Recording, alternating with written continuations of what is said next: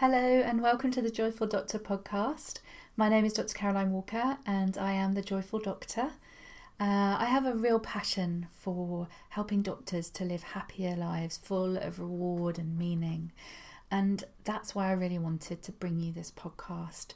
Each episode is going to be an interview with an amazing doctor that I respect, love, admire, and think has some wonderful things to share with you to help you to become an even more joyful doctor than you already are.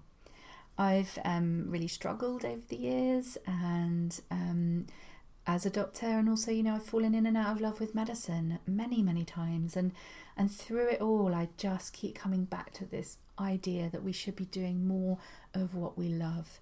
So I hope that through listening to these podcasts, you might be able to connect with what it is that you really love to do and to do more of it. Welcome. Welcome to the Joyful Doctor podcast.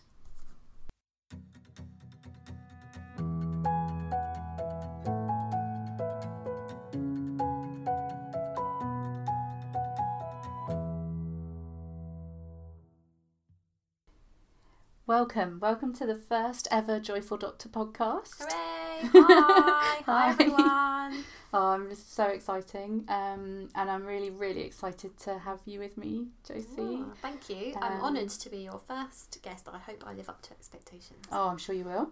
Um, so let me tell people a little bit about you, just so that they've got an idea of where you're coming from um, and why I've asked you to come um, and be the first ever guest uh, on the Joyful Doctor podcast. So you are, as I understand it at the moment, an old age liaison psychiatrist, That's right. a consultant. hmm Um, you're Just also, about freshly cooked. and you're also a um, a really keen researcher, Mhm. author, teacher. Um, and you are, and I know you to be a wonderful horsewoman. Oh, thank and you. we're going to be talking a bit about your horses today, which is, is going to be lovely. I always love talking about them. um, and your interests really are around a whole range of things um, leadership, medical humanities, um, communication Mhm. skills for doctors, and also the, um, the horse related stuff like equine assisted therapy and learning. Yeah. Um, and also, one of the reasons I wanted to, to have you here as a guest so much is because I know that you yourself have had some struggles as a Mhm. doctor. I know you've had lived experience of your own mental health problems and also for caring for relatives who've struggled. Um, and yeah, I guess I just, well, I will talk a bit more about how we met and how Mhm. we came to be here today, but um, that's just a bit of an introduction yeah, I think you. it's great so- that we talk about those things in particular because often we just focus on the positives and all the overachieving things that we do and don't go into maybe the darker side of what's happened to us in our lives, which Yeah. actually most people can relate to. So I think it's good to have that as part of the conversation. Yeah, well, and it's it's. Um, I'm really glad you said that because actually this is the Joyful Doctor podcast. But the last thing I wanted people to think was actually it's about presenting this idea that doctors are always really happy and always really well because Mm. we do struggle, um, if not more than than the average, you know, Absolutely. member of the general population. Mm. So yeah, And life these days generally is a bit about putting a bit of a polish on things, isn't it? And presenting your yeah. best self. Um, Yeah. So hopefully we can. Yeah, we were just talking, that. weren't we, about Instagram and Mhm. Facebook and stuff, and I think that's something we're all experiencing at the moment. That um, often you just see these um, polished versions Mhm. of what people's lives are like, and Mhm. actually the the reality can be quite different. So Absolutely. yeah. So what does being a joyful doctor mean to you? And uh, for me, it's the ultimate goal, which um, you don't always get right 100% of the time, but should be the target. And for me, it's balancing the different elements of your life so that each bit is enjoyable and satisfying. So for me, I, I, don't know if you can relate to this as well, there are so many things that I enjoy and that make me happy. And sometimes I will throw myself into too many things at once, and that yep. means that everything that used to make me happy is then a source of stress. Yeah. So Yeah. for me, it's about finding the balance of spending enough time on the things that you like, that you still enjoy them, but they don't become a Yeah. source of stress. And I haven't quite managed it yet, but I'm getting there. I'm definitely better at it now than I used to be. I'm not sure we ever really manage it, do we? I mean, we were Mm. just saying over tea, weren't we, that um, I mean, I've been struggling a bit the last few weeks, having too many things on my plate, and they're all really wonderful things uh, Mhm. that I love. So it, I sort of feel like I should be really happy and everything should be fine, but Mhm. actually it's just too much. And even though Mhm. it's all good stuff, Mhm. Yeah. it's too much good stuff. Yeah, and so we talked actually, about good stress, didn't we, Yeah. earlier? Like stress, even if it's good stress, it's still Yeah. stress. Like um, they Yeah. say, even um, getting married is a, a life event in Yeah. terms of triggering um, a- an episode of depression, isn't it? Even if it's a good absolutely getting married, moving house, yeah. So even A good new job. are stressful. Yeah, absolutely. So, uh, can you tell us about a time when you maybe weren't such a joyful doctor as you are now? Hmm. Well, uh, I think uh, there's been a couple of times when I haven't been, definitely haven't been a joyful doctor. The time that sticks out, the first thing that comes to mind, is when I moved from doing full time clinical work and going into a research job, which was really different. Um, quite a lonely experience Mm. and my dad had passed away not long Mm. before that had happened so i think it was a culmination of things that had happened and I was doing a very long journey, um, actually from Surrey into into the Institute of Psychiatry in, Oh, in Hill. London, yeah. So, Yeah, how long was that taking you? Probably an hour and forty five Oh, my minutes, which is quite it's quite a long way. And as my um, research supervisor once said to me, I don't travel well. Traveling long distances does tend to uh, Yeah. to stress me out. And was that Um, every day? Um, about four days a Oh, week I was doing that. Yeah, I would normally manage to do a, Yeah. a day a week from home. And um, the the kind of the research office environment is just so different to being in a busy clinical environment. It's completely self-directed. I think we all like to think of ourselves as quite motivated and self-directed people. But Mm. actually, when you take away that structure of a medical Mm. job, you can feel quite lost when you all you've got to do for a day is read six papers about something with Yeah. nobody checking up on you or any price to pay if you don't do it other than your own deadlines. It's actually quite hard to keep motivated. Um, I think I learnt that I need some short term goals to feel a sense of achievement, and that can be Mhm. tricky with with research. So it Mm. was a very difficult time whilst I was coming to terms with a different way of working and trying to find a new way of of living day to day. I guess with the long commute and less company and yeah. trying to drive myself forward to a much longer term goal than I'd ever been used to. Things had always been on the horizon before, Yeah. like, you know, an exam in a few months, or you know, membership in a year or so. You know, Yeah. relatively short term. But a PhD in three to four years' time is a much longer goal Yeah. and quite hard. How did you? How did it manifest in you? How did you know that you were struggling? What did you notice? I found that I couldn't concentrate properly. Mm-hmm. So my mind would jump around from one thing to another, and I was constantly looking for sources of distraction. Mm. So I found I was on social media an awful lot. Mm. Um, I would browse the internet excessively. I would Mm. get sucked down rabbit holes in Mm. YouTube and Facebook and read widely on loads of Mm. different things. Anything that I wasn't related to what I was actually doing that could grab my yeah. attention. So I'd have to really force myself to have dedicated study time on on my research topic, and it gets it gets easier with time. I think part of that was probably feeling quite lonely and not having anyone in my Mm. department who was doing similar research or anyone to bounce ideas Mm. off. I'm somebody who, and I know a lot of people relate to this. Um, I don't really fully understand my own ideas or my own thinking until I Mm. hear myself talking about them out loud Yeah. and having instant feedback from somebody. Yeah. And I yeah. think in medicine, when you're working in teams, that's basically how you work Yeah. a, lot of the time, and particularly in psychiatry anyway, because Mm. you're part of a bigger team. And in research, those times where you get to talk and bounce ideas off people are, are far more Mm. limited, and you have to really proactively go out and seek them. And I think if you're feeling a bit low, as I was, I mean, that's, Yeah. that's an understatement. I was I was actually depressed. Yeah. Your ability to push yourself to go out there and have those conversations is less. So it's a bit of a vicious cycle. Was that the only Mm. time you found yourself depressed as a doctor? Do you think? Um, I think when I made the when I made the jump from being an SHO to an SPR, I think that was quite difficult as well. Mm. So that's going from being a sort of junior doctor to a Yeah. senior doctor Yeah. for yeah, Yeah. yeah. What that- was difficult about that? I think I'd I'd had a year out to do a fellowship doing um, an MSc in leadership uh, um, things, which was really really good, but completely non-clinical. Mm. and to go then straight into a higher level clinical job was quite Mm. challenging so i just i felt like i was just doubting my own ability because i'd been out yeah. of practice for a while yeah. i think anybody who's been out for a while whether it's been sick leave or maternity leave or whatever can relate to that feeling Yeah. of being Yeah. a bit I actually think it's something really common to most doctors Mm. um, at every stage of their career. Actually, that that self doubting. Mm. There's that. I mean, I certainly uh, struggled with that idea of, um, am I really good enough to be here? You know, it's the imposter syndrome. Mhm. It's the yeah, um, definitely relate to I'll get one found out. You know that everyone else at, in my medical school actually knew what they were doing, and I just kind of fluked through the exams. That kind Mhm. of feeling, and yeah, and it is. It can be a very isolating job to do, actually. Mm, yeah so th- that was the other time the jump from yeah. the jump from uh, lower level to a high level of training um, with a gap in between. That what helped you get through those times? Um, actually, it was exposure. So I think within a couple of months and having done a few on calls, Yeah, um, I just realised that it was okay. yeah, Um, I could do it. I was lucky that I was in a very supportive post.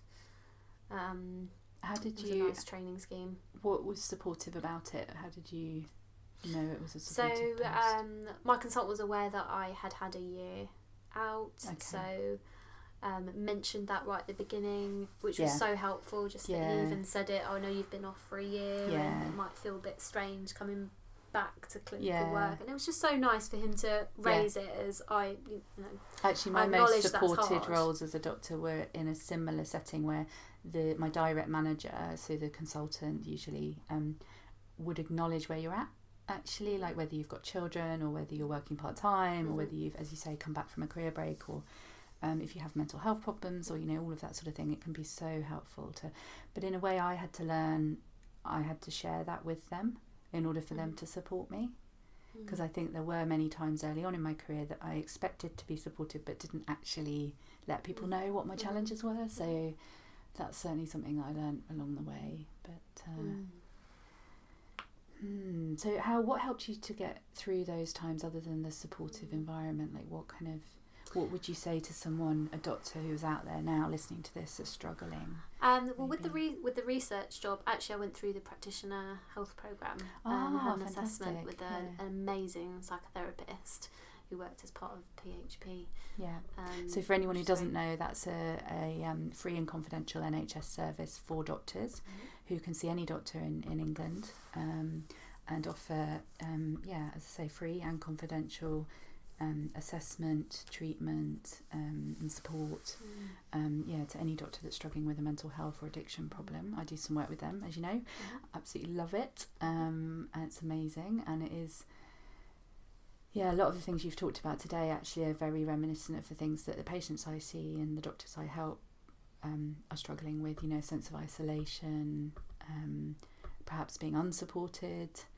Um, yeah, it's it's a fantastic program. So I would I would certainly encourage people out there if they're thinking Yeah, they're I. struggling to get in touch. Was, was really good. Yeah, I think, and I'll put the um, link to their website in the show notes Ah, underneath good. the episode. It's great. yeah, I Um, found them really helpful, and it's quite odd being in a research post going through that because you don't, in a way, you're quite protected from having to um, speak to all the people that you would normally speak to if you were in a clinical job and Mm. you were as unwell as I was then. I really would have had to have taken time off from clinical work, and I think that would have that would have been quite hard for me to have those Mm. conversations with my Mm. supervisors. So in a way, the fact that it happened when I was in a research job, in a way, it was good because it meant I didn't have to go through those processes, which are sometimes really daunting. Yeah, they certainly can be. I mean, I've had a few um, patients who doctors who've really struggled with that side of it. You know, Mm. how to communicate to their colleagues, to their supervisors what's going on, and and what's been lovely working with the practitioner health program and their sister program, the GP health program that helps GPs, is um, being able to support them with that process and actually maybe taking some of the stress out of that Mm, oh, and that's good. normalizing it as well because I think you know I've been there I I Mm. struggled at times to know what to say and to who and when and how much and Mm. all of that stuff and there's, I think there's a lot of fear I don't know about you Mhm. but certainly when I first became unwell as a doctor with um, my own episodes of depression um, I was very scared those first few times I I honestly thought I was going to lose my job you know I couldn't be a doctor if I struggled like this and and actually the exact opposite is true Mhm. you know um, I think doctors with experience of mental health problems actually you know if anything it adds to their to their ability to be a great doctor Mhm. yeah, Um, we I don't totally, know if you'd- totally agree. Yeah, Yeah. totally agree with that. And um, the the help that is out there is really good. yeah Um, I own because I was in a research job and I wasn't on um, a fellowship program. It was an out of program approved for research. It was more of a standalone thing.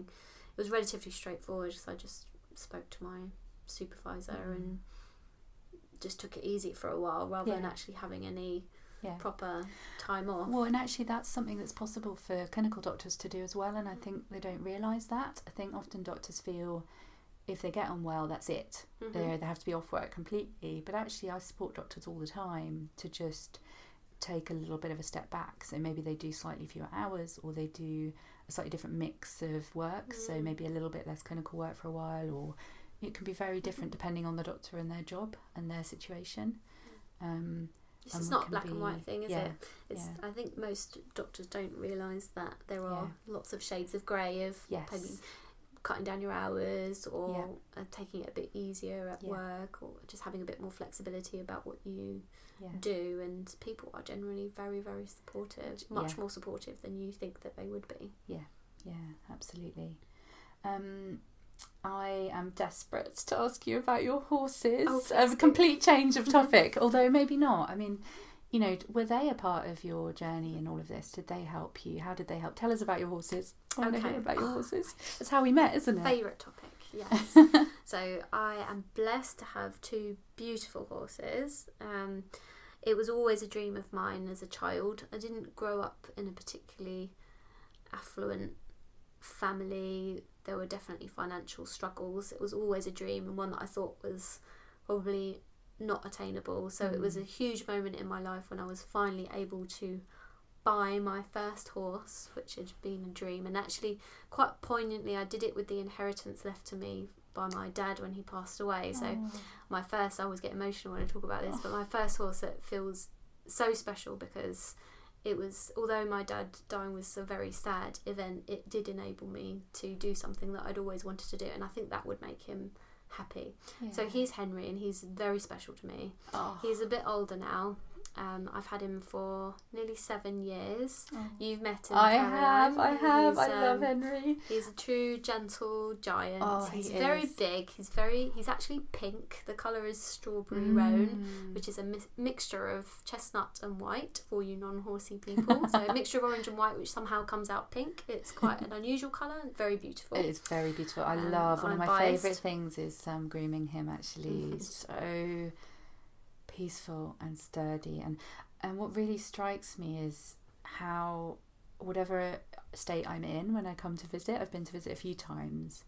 It's like they just pick up on what it is that's going on for me, and I before I know it, I find myself either like calmer if I need to be calmer, or maybe maybe even a bit tearful if I need to cry about something. Or Mhm. it's incredible. It's actually Yeah. quite magical just how they tap into that the human emotion Mhm. in front of them and Yes, they're wonderful readers of people and what's going on. They know. They know what's going on before you do. Sometimes how you're feeling. yeah Um, so I have a second horse Mm. called Barney. One wasn't enough. I'm just greedy. I have a funny feeling you might not stop at two. I think you might be right. yep, I'm afraid you. Yeah, I would put money on that too. um, so Henry um, had an injury, not too severe, um, but one that meant that all he could do was go out on hacks or trail rides for any Americans out there. So Mhm. riding out in the countryside is fine, but anything a bit more strenuous in a school or jumping, dressage, anything like that, it's just it's not for him anymore. Mhm. Um, so me being me, I wanted to go and do all those other things as well. Yeah. um, and by that point, I could afford to buy my own horse. Um, so I got second horse Barney, who's much younger and much Mm. more of a challenge. Mhm. He's a real handful. Um, he was sold to me as a four and a half year old. I think he was probably 3 which is Mhm. really quite young in horse terms. Okay. Um, probably So just in human terms, is that like a tantruming toddler or a not what? what? not quite. a little bit older than that, maybe. Um, probably early teens. oh, ooh, Yeah, okay, not yeah. quite fully developed. So Mm, it's been a very long journey with him, understanding him and um, training him up. mm. Um, but he's very special to me too because I feel like he's truly my horse because I've helped create him into Mm. into what he is now and sort of educated him about the world Yeah, as best as I can. yeah. He's, a, he's a very nervous soul, bless him. Um, the world is quite a frightening place. So whereas Henry is a great container of emotion, Mm. um, Barney is more of a reflector. So he will Ah. pick up on negative energy or anxiety and um, Ah. react to it. Interesting. Um, so he, for me, is um, he's the one that tells me what's going on in me yeah. quite a lot more. Because if I am tense or irritated or anxious, Yeah. He won't really do what I want to do. Which I'm sure makes you even more tense and irritated and he's not a fan. So I really have to get myself level and grounded before I try and do anything with him, Mm. which has taught me a lot about my own self awareness and how to contain my own emotions. Wow, and then must as a psychiatrist, this must be fascinating. Hmm. What has it sort of taught you about your practice as a as a doctor? It's taught me that sometimes the silence is golden Mm. and less is more. And sometimes just being with someone is incredibly powerful and not trying to always do and not trying to always fix for the sake of Yeah. distraction or making yourself feel better. Yeah. Sometimes it's enough just to sit with what the person's got Yeah. and show them that you are there.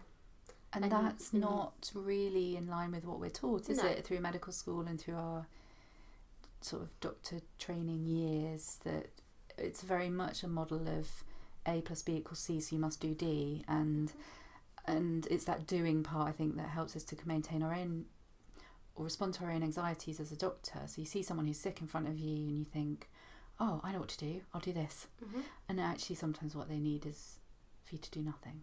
Mm-hmm. Particularly in psychiatry and mental health, or the answer isn't immediately obvious, and that's also okay. That things will unfold with time, and Mm. accompanying someone on the journey through Mm. working out what's going on in the best way through whatever they're dealing with is as powerful a thing as you can do. Is just to accompany them and give them support through that, not always constantly be trying to poke and prod and do things to Mm. people. I think I found that when I was with your horses as well that they it wasn't nothing was going to happen on my time. yes, horse time. Horse time is totally different. yeah. Um yeah. Oh, I have loved coming and spending time with them. And actually that's how we met, isn't it? Mhm. We met through a site called Tea and Empathy, which Yeah. I'm sure many of the listeners to this um, podcast will have heard of, but it's a lovely um, Facebook based group, an informal peer to peer support group for healthcare workers um, across the world. And um, uh, somebody had this great idea on that group that of several thousand members that it wouldn't it be great if those of us who had pets could kind of lend out our pets to other people for pet time and Mhm. kind of all that because we know pets have got huge therapeutic value don't they and lots of studies showing that time with spent with pets can reduce your blood sh- um, pressure and Mhm.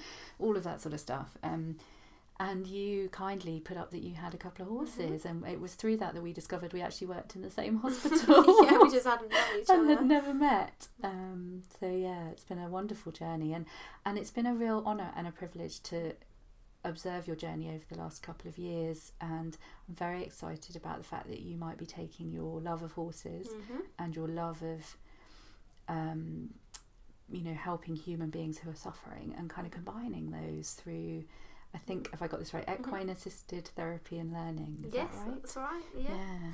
Um, so I I don't know why it took me so long to come to come to this like, conclusion, and that that would be a good thing to do because now I see it's fairly obvious. That's probably what I should have been trying to do all along. And I remember we were talking about this earlier. I remember. Um, at the point of having to choose a career, Mm. thinking I either want to work with horses or have a job where I can afford my own horse and do it as a hobby. And I also really like the idea of medicine, so I thought, okay, yeah, being a doctor that should be enough. Uh, Yeah. That should provide me with enough money to uh, to have a horse. Um, maybe provide enough money eventually. Perhaps not quite as much time as I would like. But uh, Mm. anyway, that's the path I, I went down, and then. Uh, went into training in psychiatry because I loved it, and old age psychiatry in particular because I particularly love that. And then the um, passion for horses developed even more on the side, and then just in the last year or so, have realised through doing bits of work with you and them how natural it is to link the two together, to link Mm. mental health and working with horses Mm. And went on an introductory course to equine assisted therapy recently and just had a real light bulb of oh well like, this is what I do already Yeah, yeah. um, so this would be quite a natural Mm. fit and something I love they say you should find something that you would do for free um, as a job and I would do that for free Yeah. so I think that's probably something to aim for Yeah. I, I love being a clinician but I don't want to do it five days Mm. a week full time. I think it's too much for me the emotional burden of doing Mm. that sort of work. Um, I love doing it, but I would prefer to balance that with something complementary but different and outdoors. So it seems Mm. like a good way forward. Oh, what I love about your story is it mirrors so many stories of doctors that I see and I speak with and I work with who have this passion for something, whether it's horses or crafting or painting or languages or something that they, but that has kind of gone a bit dormant or hasn't been attended to because medicine kind of took over. And medicine can be all consuming, and we can kind of get on that conveyor belt where we're just going to the next job and the next stage and the next stage and so on. And like you were talking earlier about the different goals, you know, there's always that next exam or Mhm. that next thing. And and actually, I see so many doctors who have got these other talents or these other desires within them, desperate uh, to you know find a way to um, develop those, embrace those, and and but feel very much that isn't possible. Actually, you can't do both. And what I love about your story is it's a very real example of yes, you can. You just have to find a Actually, way. Yeah, and it starts with just tuning into what it is that you love, and Mhm. often it is something that you found right through from childhood. You know, um, for me it was um, the sort of creative stuff. You know, kind of paper crafts and all that sort of thing, and um, yeah, but for and decluttering, I did Mhm. was a Oh, yeah, declutterer for a while. me about that. Yeah, yeah. So I mean, I've taken this is I'm on a career break at the moment, actually doing all the joyful doctor Mhm. work, and um, this is my second career break from medicine, and um, yeah, I would, I'm a big advocate of that idea that you can actually you can do it, or you can do both, or you can do a combination, and actually medicine or being a joyful doctor doesn't have to look how you think it Mhm. looks. Absolutely, and one of the ways, certainly for me, and I, I think for you as well, don't want to speak for you, but I think for you as well, is having a balance of different things Yeah. to do, which fit together, they complement each other, but they're Yeah. different enough to provide varied stimulation. So each one is a bit of a break from Yeah. doing the other one. the other. Yeah, absolutely. I mean, if you could, gosh, we've covered so many things, but if you could think of sort of one top tip for people listening, doctors out there listening, you know, how to be a joyful doctor, or what, what would that tip be?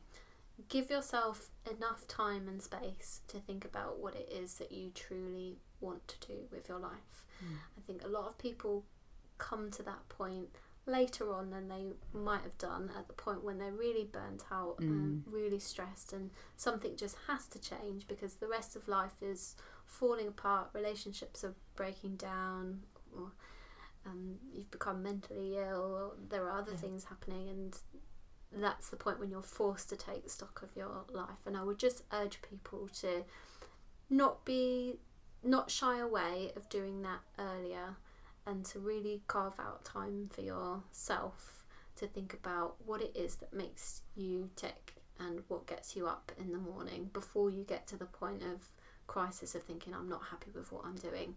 Yeah. It should be part of your day to day life is your own self development. So you should Mm. always dedicate time to thinking how am I how am I doing? Mm. Um, the people I really think the people that make the most contribution to the world often the people that have found the thing that drives them yes. and some people are very lucky and just fall into that naturally but for a lot of people it takes a lot of time and self exploration and contemplation to get there but it is possible to get there you just need to Mm. give yourself time and space give yourself permission Mm. to think about only you Yeah. and, and I'm glad you said be the. P word, the permission. I talk a Mhm. lot about permission because I think as doctors we don't give ourselves permission enough to take that time to give ourselves the space, as you say, to think early on what do we want to do, what do we love. And I wholeheartedly agree that you contribute most to the world and you make the Mhm. biggest difference in the lives of your family and, and others around you when you're doing a thing something that you love. Mhm. Um, so yeah, no, wonderful, wonderful advice. Oh, and I could keep talking to you all day, um, but we're going to have to draw things to a close. So one final question. Um, I always ask, um, or I'm always going to ask Mhm. my guests, this being my first podcast um, episode. Um, could you recommend a book or a resource of some sort, or something that's Mhm. helped you that you think might help other doctors to be more joyful doctors? Okay, I'm going to give you three. Oh, I have many more, and I think we spoke about maybe having show notes. I'd Oh really yes, yeah, yeah. Send them over. We can put them in the Yep. show notes. So send us a list, a top ten or I'll whatever you. a yeah. little bibliography of things that I've found very helpful over the last few years. Wonderful. So, um, one of the things that inspires me most at the moment is a particular podcast. Mhm. Um, it's actually called the Tim Ferriss Show. The Tim Ferriss Show. Yeah, okay. So Tim T I M Yeah. Ferriss F E R R I S S. Okay. And can you find that on kind of iTunes or Yeah, wherever you would you find Yeah, you can find it very easily. Great. Um, he's based in Austin, Texas, Mhm. and he's an author of a few books. And I think the first one was a four-hour work week, which is a real kind of Oh, I've heard self-development, Yes. entrepreneurial type yeah, book. the idea that actually you can achieve your goals and do everything, but in less time than you think. Yeah, and um, so interestingly, I wasn't that big of a fan of the book. I, I Yeah. enjoyed it, um, but I stumbled across a, an early podcast of Mm. his where he interviewed an amazing woman called Esther Perel, who's a Mm. relationship expert, Ah. and um, I listened to him interview this woman. It was a really long interview. I think it was about Mm. an hour and a half, and it was just so captivating. Oh. And then I realised that what what he has evolved into is um, he's become a master interviewer Oh. of of inspiring people who you wouldn't necessarily come across Mhm. in your day to day life, reading, watching news or whatever. Um, some people you would have heard of, but some people you won't, but who are also incredibly high achievers and really just really good, interesting, inspiring people Yeah. and he talks to them about their lives, their journeys, their advice, their routines, their habits, the things Ah. that make them successful, and uh, tips that they would give. Much Yeah. like you were asking me about Yeah. what would I give, and I have found this show to be so inspiring because he Oh. talks to so many different people from different walks of life. From I think he interviewed, so that was a relationship expert, Esther Perel. Mhm. He interviews a lot of CEOs of major companies Mhm. um, very successful sporting figures, um, people who have done a lot of work in um, mind in the field of mindfulness and Yeah. meditation. Yeah.